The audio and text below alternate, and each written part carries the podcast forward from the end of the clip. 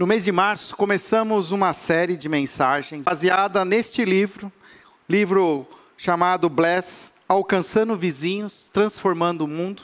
Ele é escrito por dois irmãos, chamados Dave Ferguson e John Ferguson, pastores de uma igreja em Chicago, uma igreja que é muito forte no discipulado, no evangelismo, na vida, e eles juntos, eles sistematizaram 5 práticas que Jesus tinha para alcançar pessoas, de maneira que as abençoava e, consequentemente, abençoava o mundo. Então, desde o início de março, temos promovido a leitura desse livro. Esse livro ele se encontra disponível para compra, aqueles que se interessarem, pelo valor de R$25, que é o preço de custo oferecido pela editora. Nós ainda temos algumas edições, e é um livro que tem sido usado também nos nossos pequenos grupos. Talvez você não conheça, mas nós temos alguns pequenos grupos que se reúnem nos lares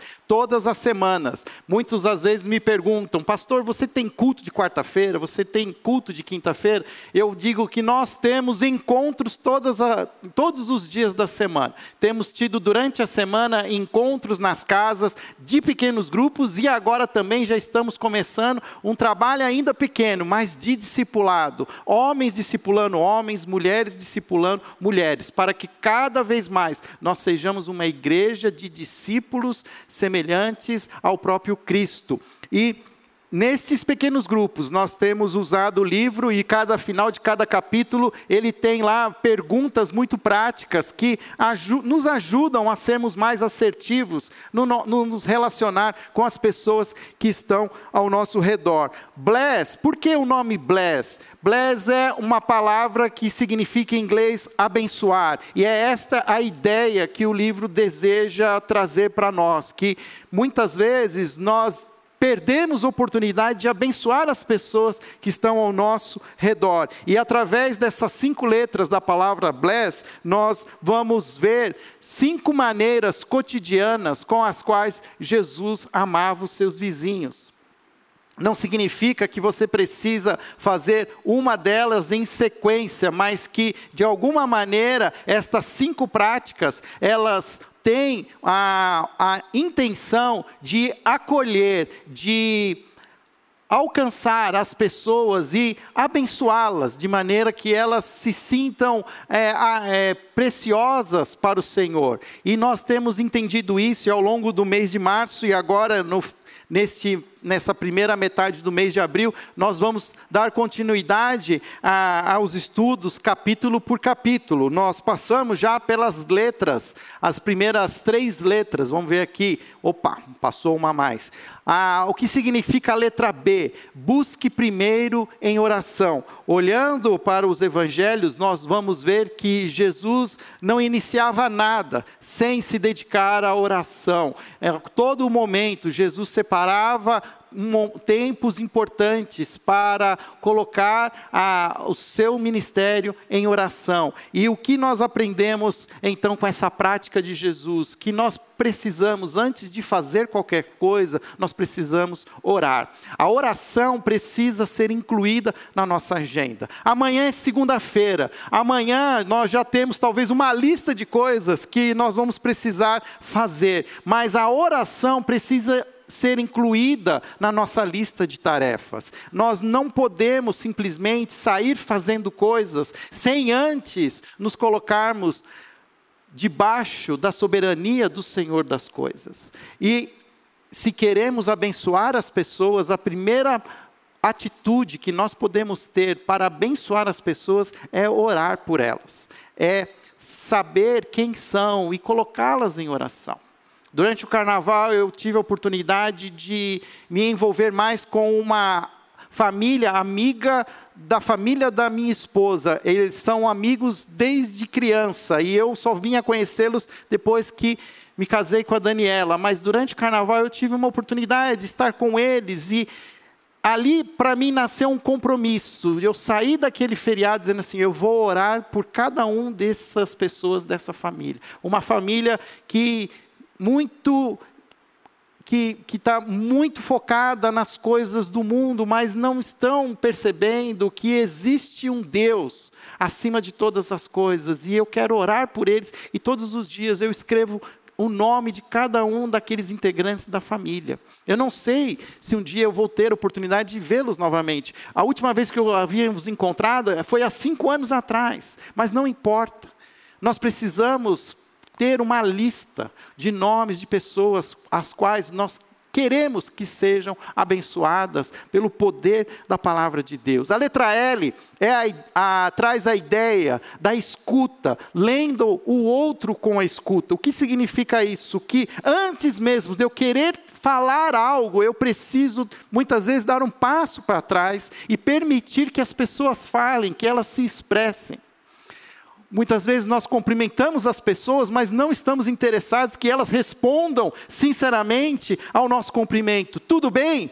E nós queremos simplesmente que elas respondam tudo bem. Nós não queremos que elas falem, não está tudo bem, eu estou com um problema, eu não sei como fazer isso.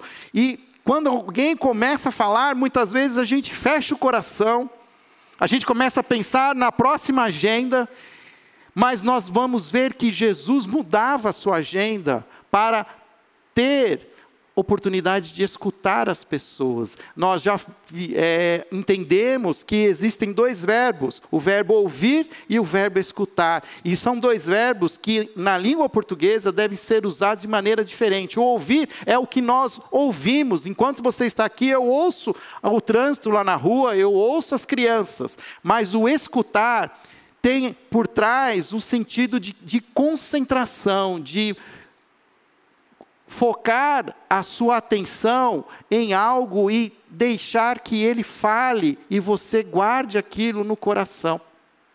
E nós precisamos aprender a ouvir mais, a escutar mais. E escutar tem sido uma atitude de acolhimento que poucos de nós temos praticado. A letra E, então, foi falada semana passada, encontrando outra mesa. Uma vez que eu oro por alguém, que eu a escuto, eu tenho também a oportunidade de sentar com ela, repartir uma refeição. Nós fazemos isso com as pessoas que nós amamos. Todo domingo, para alguns de nós, é um dia muito tradicional de reunião da família, de sentar à mesa e convidar aquelas pessoas que nós amamos para repartir conosco uma refeição nas nossas casas, ou combinamos num restaurante, enfim. Mas nós também podemos usar dessa mesma prática para com aquelas pessoas que nós queremos que sejam abençoadas por Jesus. Jesus fazia muito isso. Ele fez com Mateus, o coletor de impostos. Ele fez com o próprio Zaqueu. Zaqueu, desce depressa, pois na sua casa hoje eu vou passar a noite. E muitas vezes Jesus era conhecido como amigo dos beberrões, dos comilões. Mas a mesa tem um significado especial, onde há uma intimidade, onde nós abençoamos as pessoas com aquilo que nós temos de mais gostoso. E isso precisa ser uma prática que devemos ter com os da igreja, mas também com os de fora.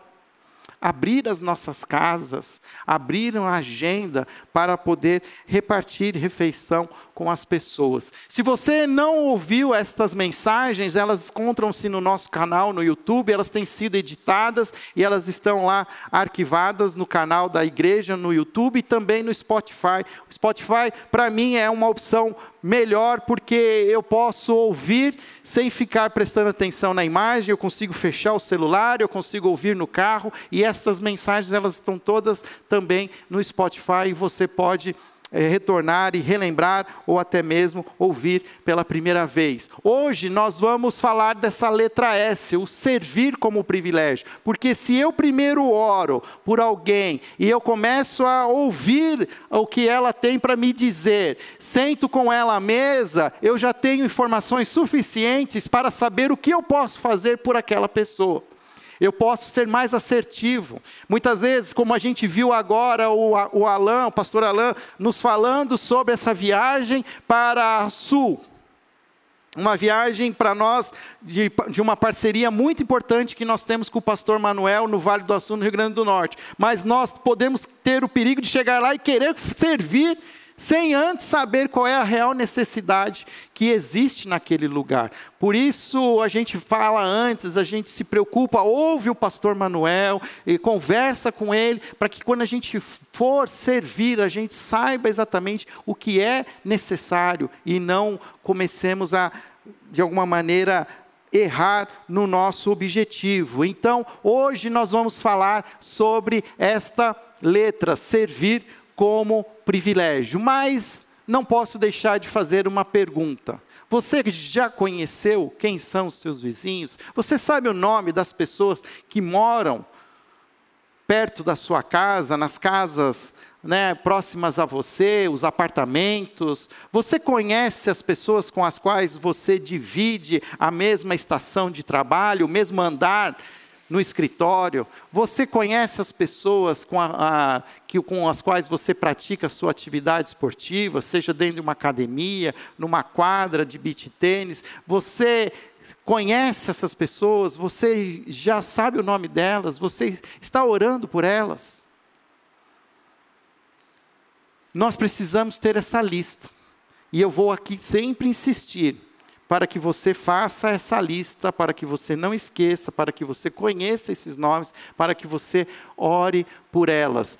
No domingo que nós falamos sobre essa lista, nós deixamos também um papelzinho para você preencher com o nome das pessoas. Eu peguei 2 papeizinhos desse, tem ali também onde nós estamos vendendo o livro, você pode pegar esse encarte, nós fizemos ele de uma maneira que você possa colocar no seu escritório, na porta da sua geladeira, um lugar onde que possa te ajudar a lembrar que estas pessoas são importantes e elas precisam da sua oração. Eu tenho lá da minha turma da natação, eu tenho a turma da minha casa, do que convive ali ao redor de mim, e nós podemos ter esses nomes e orar por esses nomes.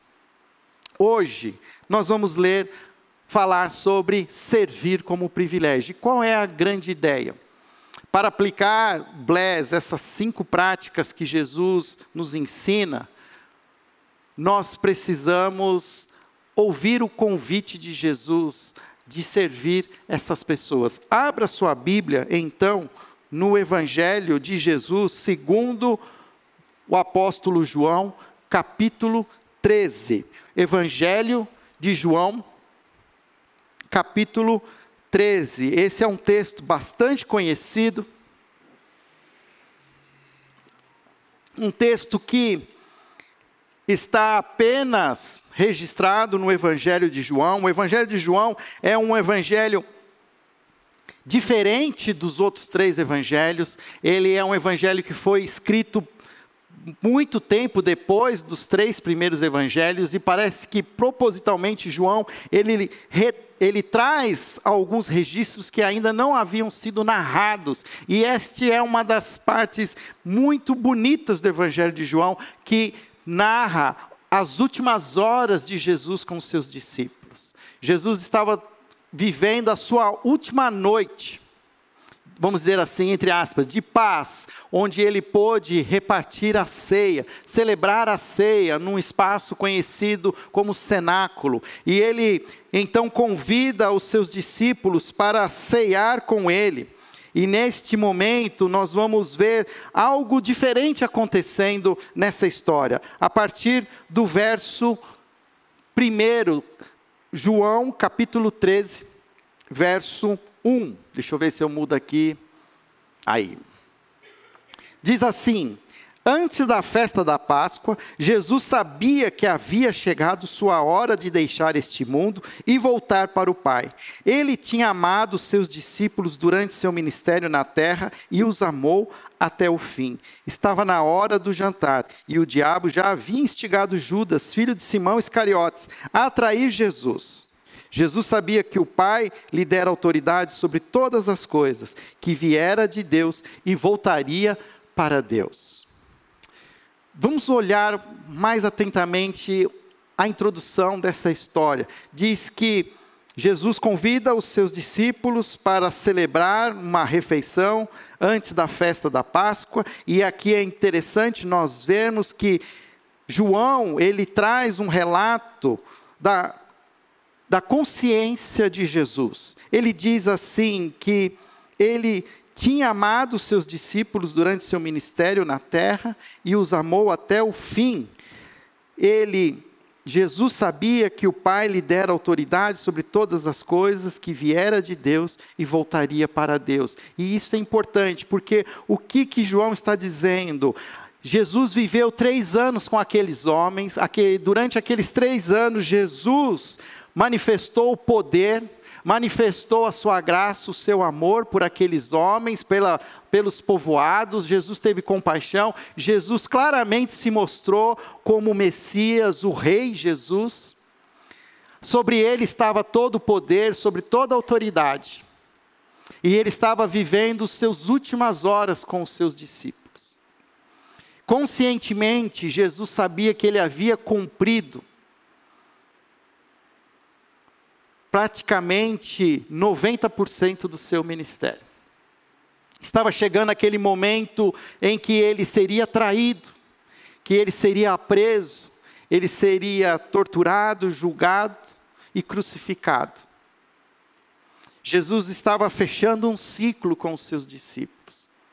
Os seus discípulos reconheciam quem era Jesus. Pedro mesmo já havia dito que Jesus era o Cristo, o Filho de Deus. Sobre Jesus estava a coroa, ele era o grande rei. E este rei, poderoso, soberano, se reúne a última vez com seus discípulos. E nós precisamos prestar atenção em algo que está para acontecer. O texto continua e ele segue relatando o que acontece em seguida. Assim, levantou-se da mesa e tirou a capa e enrolou uma toalha na cintura. Depois derramou água numa bacia e começou a lavar os pés dos seus discípulos, enxugando-os com a toalha que estava na sua cintura. Quando Jesus chegou a Simão Pedro, este lhe disse: "O Senhor vai lavar os meus pés?" E Jesus respondeu: "Você não entende agora o que estou fazendo, mas algum dia entenderá." Há uma situação que nós precisamos trazer o contexto da época. Era comum a reunião acontecer ao redor de uma mesa baixa, não uma mesa como nós somos hoje acostumados, mesa e cadeiras. As pessoas se reuniam ao redor de uma mesa baixa, mas sentavam-se ao chão. Como muitas vezes nós temos a oportunidade em alguns restaurantes japoneses bem tradicionais, faz parte da cultura oriental. E ao sentar-se ao chão, você senta-se mais perto, a mesa fica mais perto dos pés. E uma coisa que nós esquecemos é que naquele tempo, ainda não existia tênis pé baruel, não existia polvilho granada. Não existia, eu lembro quando criança, a minha mãe tinha um produto da Avon, rosa, chamado desodorante para os pés. E que era gostoso, fazia massagem, o pé ficava cheiroso. Essas coisas não existiam naquela época. Não existiam tênis de trekking, caminhada, não existiam Nike. Eram sandálias, sandálias rústicas. E era muito provável que aqueles pés tocavam em muitas coisas. E até outras coisas. Sabe o que é outra coisa? Outra coisa é você achar que pisou no chiclete, quando você olha e vê é outra coisa. Esses pés muitas vezes eram nojentos. Pensa, não tinha manicure, pedicure, podólogo. Essas coisas não tinham. Não tinha cortador de unha naquela época. Eu nem sei como é que eles cortavam a unha. Era algo nojento. E nós não estamos falando de pés femininos. Porque Deus, na sua infinita sabedoria, os pés das mulheres sempre são mais bonitos, perfeitos. Mas os pés masculinos, eu não quero nem pensar. Não quero ter essa imagem. Senhor, tira da minha cabeça. Mas eram esses pés que estavam naquele lugar. E parece, a história não nos conta detalhes, mas percebe-se que faltou alguém que pudesse prestar um serviço de lavar os pés. Porque era tradicional não só lavar as mãos, mas lavar os pés para as refeições. Mas como era algo tão nojento de se fazer, era colocado esta função geralmente para um escravo, para um servo, para alguém de um status muito baixo, como aquilo que ninguém queria fazer, então esse servo fazia. Agora vamos voltar à introdução que João colocou. Ele diz lá que Jesus sabia quem ele era, que ele tinha vindo do Pai e ele viria para o Pai. Ele era o Cristo, o Filho de Deus. E ele chega naquele lugar, ele olha para os pés dos discípulos, ele olha para Deus, ele olha para os pés dos discípulos, ele olha para Deus. Nós vivemos numa cultura onde quem mais tem poder e dinheiro, menos serve. Verdade ou mentira? Quanto mais eu posso, menos eu faço. Quanto mais eu tenho, mas eu posso ter alguém que faça por mim. Os serviços que eu não quero fazer, as atividades que são desgastantes, as atividades sujas. Quem mais tem, menos faz. E o que nós vemos, Jesus, ele abre mão da sua coroa. É como se ele tirasse a sua coroa e pegasse uma toalha. E começava aquele momento. O texto diz que Jesus amou os seus discípulos e os amou até o fim. Eu fico pensando, Jesus, se fosse só um homem, ele estaria falando assim, não é possível, eu passei 3 anos com esses homens, eu estou prestes a ser preso e vou morrer por causa do meu testemunho, e não é possível que nenhum desses homens será capaz de tomar iniciativa e lavar os pés, os meus pés. Mas isso não passa pela cabeça de Jesus, porque diz que Jesus os amou até o fim. Eu penso em nós. Quantas vezes nós abdicamos de amar as pessoas, porque nós nos cansamos, chega. Não dá, já deu, já fui, amei demais, já fiz demais, mas agora acabou. E nós vemos Jesus fazendo algo diferente. Jesus, ele vira de ponta cabeça o paradigma humano, onde o quem mais pode é quem mais serve. Jesus traz um novo paradigma, um paradigma que precisa ser vivido por todos nós, os discípulos de Jesus. Quanto mais poder, mais deve se servir.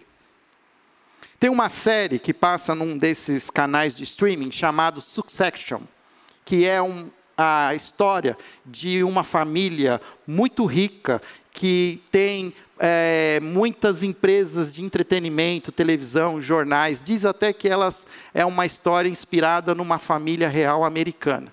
Mas esta família é tão poderosa que ela representa o 1% da população mundial em riqueza. Ou seja, é uma família bilionária.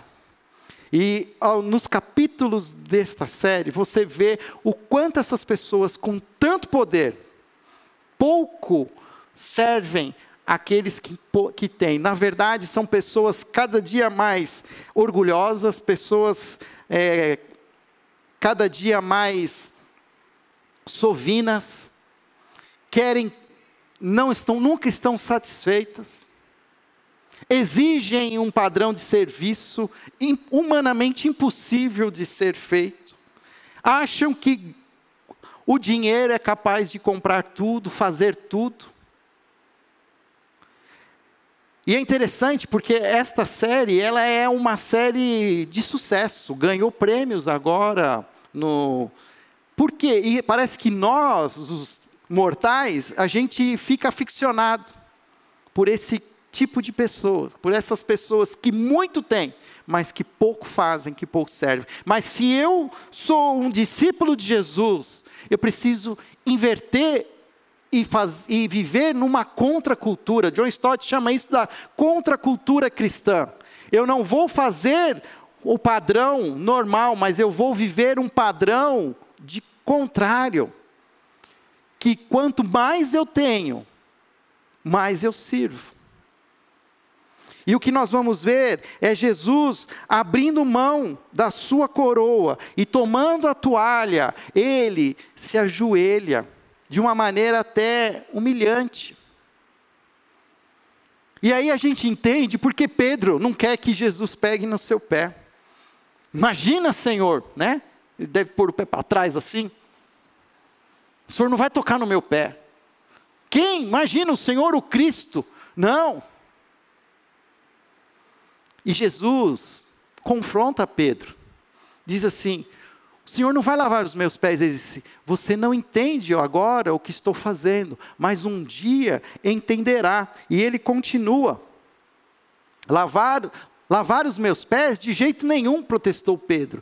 Jesus respondeu: se eu não lavar os pés, você não terá comunhão comigo. É como se Jesus estivesse dizendo: Pedro, se eu não lavar o seu pé, você não pode ser meu amigo.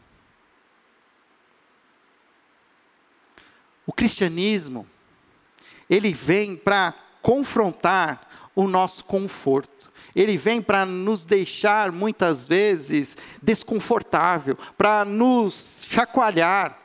Porque algo que acontece e é fato é que o conforto que nós muitas vezes temos, ele anestesia a nossa alma.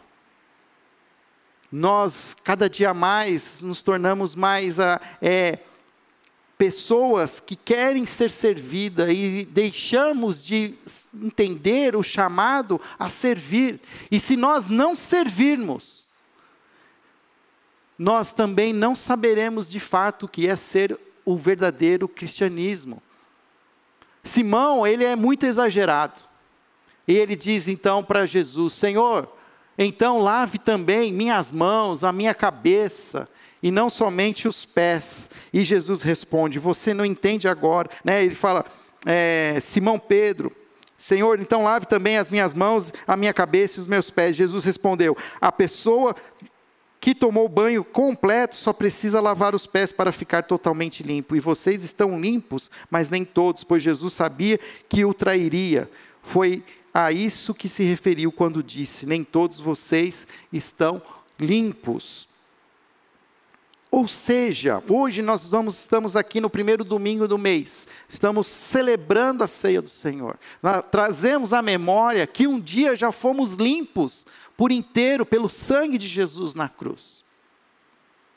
Mas que nós vamos sujando os nossos pés, o dia a dia, os outros 6 dias vão sujando os nossos pés, mas o domingo é um dia onde nós temos a oportunidade de termos os nossos pés lavados por Jesus, de sairmos daqui revigorados, sairmos daqui limpos, renovados, mas para quê? Para lavar os pés de outras pessoas. Nós estamos aqui hoje, trazendo à memória o sacrifício de Jesus, para lembrar que um dia nós fomos limpos pelo sangue de Jesus. Mas que ao mesmo tempo nós já fomos salvos, nós estamos sendo salvos, nós seremos salvos. E ainda existe o pecado, a presença do pecado é um fato. E este pecado, ele vai se impregnando em nossos pés, por onde nós caminhamos. E nós precisamos nos voltar e permitir que Jesus nos purifique novamente, lave os nossos pés, o Rei, aos pés da cruz, para que a gente possa viver os próximos 6 dias, fazendo o mesmo que Jesus fez. E ele deixa isso bem claro. O texto continua a partir do verso 11. Eu pulei ali o 12, por 12, perdão. Depois de lavar os pés deles, Jesus vestiu a capa. Novamente retornou ao seu lugar e perguntou: vocês entendem o que eu fiz? Vocês me chamam de mestre e senhor, e tem razão, porque eu sou. E uma vez que eu sou senhor e mestre, lavei seus pés, vocês devem lavar os pés uns dos outros. Eu lhes dei um exemplo a ser seguido, faça como eu fiz a vocês. Não dá para ser mais explícito que isso. Porque Jesus aqui, ele não está sendo, de alguma maneira, ele está sendo, trazendo para nós uma sugestão. Olha, quando vocês tiverem oportunidade, façam aquilo que eu fiz por vocês. Quando vocês tiverem um tempo na agenda de vocês, não esqueçam de lavar os pés das pessoas que estão ao seu redor. Quando vocês já fizerem tudo o que vocês precisam, que vocês conquistarem todos os sonhos, realizarem todos os seus desejos, se vocês tiverem algum tempo, lavem os pés uns dos outros. É interessante porque a gente vê algumas pessoas muito ricas e poderosas que chegam ao final da sua vida, elas, o que elas fazem? Elas destinam uma parte do seu dinheiro para as pessoas, para os pobres, montam institutos, criam órgãos, organizações não governamentais. Mas o que Jesus está dizendo é o seguinte, olha, não espere o sucesso chegar, não espere você ter poder, mais poder, faça agora. Faça agora, façam como eu fiz. E aqui nós precisamos aprender com Jesus. Façam como eu fiz a vocês, de uma coroa para uma toalha. E o que isso significa? O que hoje é uma coroa na sua cabeça? Qual é o seu orgulho? Qual é aquilo que hoje impede você de servir as pessoas que estão ao seu redor? E quando a gente fala em serviço, eu quero ser mais amplo, o serviço também na nossa casa, no nosso casamento. Como você tem servido no seu casamento, como você tem servido aos seus filhos, você filhos, como você tem servido aos seus pais, você como um profissional, como você tem servido às pessoas que estão ao seu redor, ao seu chefe, chefe, como você tem servido aos seus subordinados. Nós precisamos viver uma contracultura e parece que a gente é absorvido pela cultura humana e nós ganhamos cada vez mais status e queremos cada vez, exigimos cada vez mais sermos servidos. Mas o que Jesus está nos ensinando é, abram mão da coroa, abram mão do status, abram mão de quem vocês são e simplesmente sirvam, peguem a toalha e se reclinem, ajoelhem-se e sirvam, lavem os pés das pessoas. Todos nós temos as nossas histórias domésticas.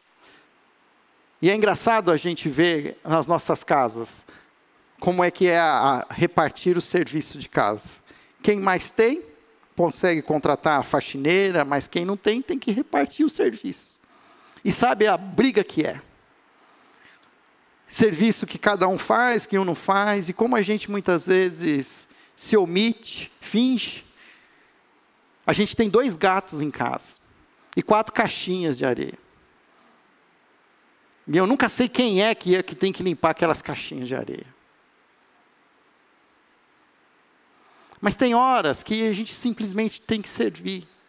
A gente quer achar justiça. A gente quer...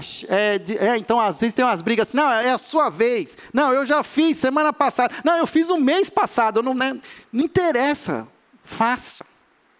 Faça. Sirva. Façam como eu fiz. Ame até o fim. Toda vez que nós abrimos mão de servir, eu estou literalmente parando de amar. Mas Jesus nunca parou de nos amar. Jesus nos amou até o fim. E amou-nos na cruz, derramando seu sangue. Nenhum sacrifício seu vai trazer honra maior do que o próprio Cristo na cruz. Nós só temos um caminho, o do servir. Por isso, queridos, eu quero convidar vocês a celebrar a ceia comigo. Nós temos pensado nas pessoas que estão ao nosso redor. Se você tem orado por elas, se você tem as escutado, se você tem as convidado para comer com você, você já tem informações suficientes do que você pode fazer por elas.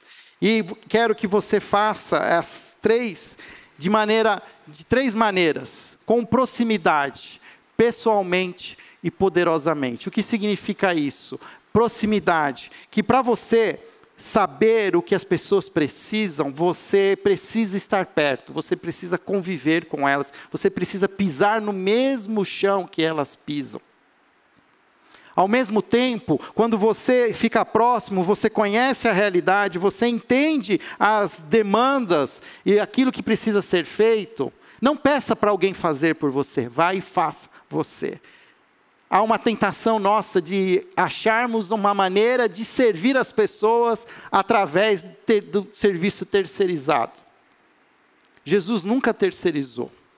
Jesus sempre fez pessoalmente. E por último, faça isso de maneira poderosa. Em nós habita o Espírito Santo de Deus. Não recue diante das necessidades. Arrisque, ore, clame, peça para o Senhor e Ele vai interceder, Ele quer que você sirva, e se Ele quer que você sirva, Ele vai te dar poder para servir. E muitas coisas não acontecem porque nós não abrimos mão da nossa coroa, nós continuamos sentados no trono e ficamos falando que ninguém faz nada. Mas saia do trono, deixe a coroa, pegue a toalha, faça você no poder do Senhor, porque Deus quer fazer coisas. Jesus mesmo disse aos seus discípulos: vocês farão coisas maiores. E se essas coisas não estão acontecendo, é porque a igreja não está servindo. A igreja de Jesus precisa abrir mão da sua coroa e pegar na toalha e servir. E não tem uma maneira mais chocante da gente entender isso, que é olhando para Jesus na cruz. O nosso Deus abrindo mão da sua coroa e morrendo por mim e por você, para que fôssemos adotados como filhos. Eu lembro de uma situação que era numa segunda-feira, eu ainda era pastor em São Paulo, e toco meu telefone, e era um jovem que fazia parte da minha igreja, e ele liga para mim e fala assim: Fábio, você pode ir no hospital? E a minha tia caiu da bicicleta, ela está numa semi-UTI, ela está passando por uma situação difícil, ela não está sem memória, ela não está ouvindo. E eu queria tanto que você fosse lá e você pudesse entrar e pudesse fazer uma oração. E eu, no meu coração, eu falei: mas na segunda-feira, não dá para esperar amanhã? Eu vou amanhã, pode ser. Mas é lógico que eu, na batalha mental do meu coração, eu falei: tá bom, eu vou. O hospital não era tão longe assim, era no mesmo bairro que eu morava. Eu falei: eu vou. E chegando lá, pessoalmente, eu escutei e eu orei. E depois que eu saí de lá, esse mesmo jovem ligou para mim e falou assim: Fábio, depois que você orou, a minha tia voltou a ouvir. Isso nunca tinha acontecido e não aconteceu de novo. Então não adianta você me mandar eu orar aqui.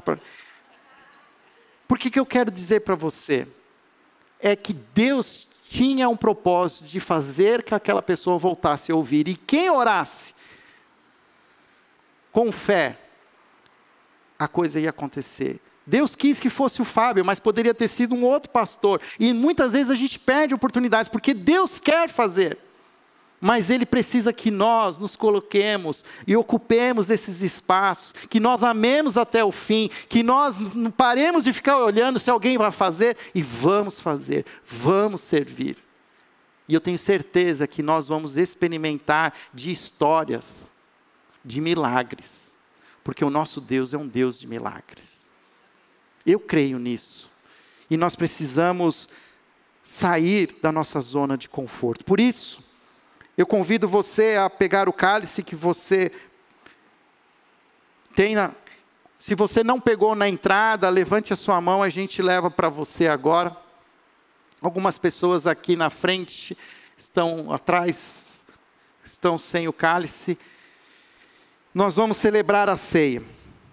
Quando nós celebramos a ceia, nós trazemos à memória essa contracultura.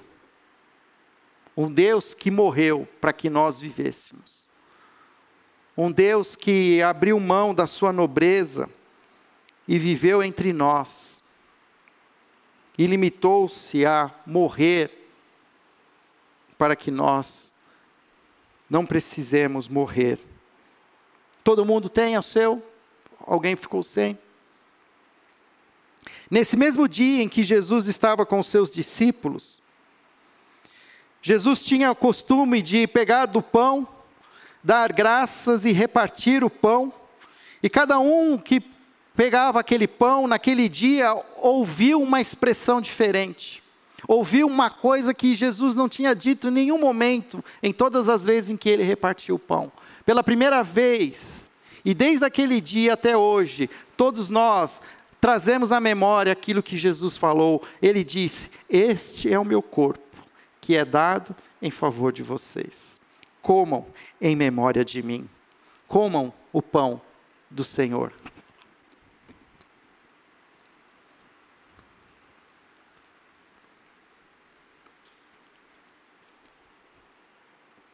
Pai querido, nós, ao comer do pão, nós estamos, ó Pai, nos recomprometendo com a Igreja de Cristo. Nós sabemos, ó Pai, que hoje a Igreja é este corpo. Corpo que o Senhor repartiu com os crentes em Jesus Cristo. E estes crentes, ó Pai, formam a Tua Igreja. Senhor, queremos fazer parte dessa Igreja. Essa Igreja viva, essa Igreja que serve. Não queremos ser uma Igreja orgulhosa, uma Igreja coroada, uma Igreja confortável. Mas queremos ser uma Igreja que abre mão do seu status e serve. Queremos servir, Senhor, como o Senhor um dia nos serviu. Que o Senhor nos dê essas oportunidades, que o Senhor nos desperte para o serviço. Essa é a nossa oração, em nome de Jesus. Amém. Da mesma maneira, Jesus tomou o cálice e repetiu algo, agora declarando: este cálice é a minha aliança, a minha nova aliança, que faço com vocês, com o meu sangue. Não com o meu, não com o seu, mas com o sangue de Jesus. Isso significa que nós vamos servir, não porque Jesus exige um sacrifício de nós ao servir. Não, porque o sacrifício já foi feito. Nós vamos servir porque agora é um ato de amor. Nós somos livres para servir. Eu não sirvo porque eu preciso servir, porque eu preciso ser salvo, eu preciso agradar. Porque eu já fui salvo, eu já sou restaurado e eu posso agora, eu sou livre para servir. Porque o sangue de Jesus me salvou. Bebam em memória de mim.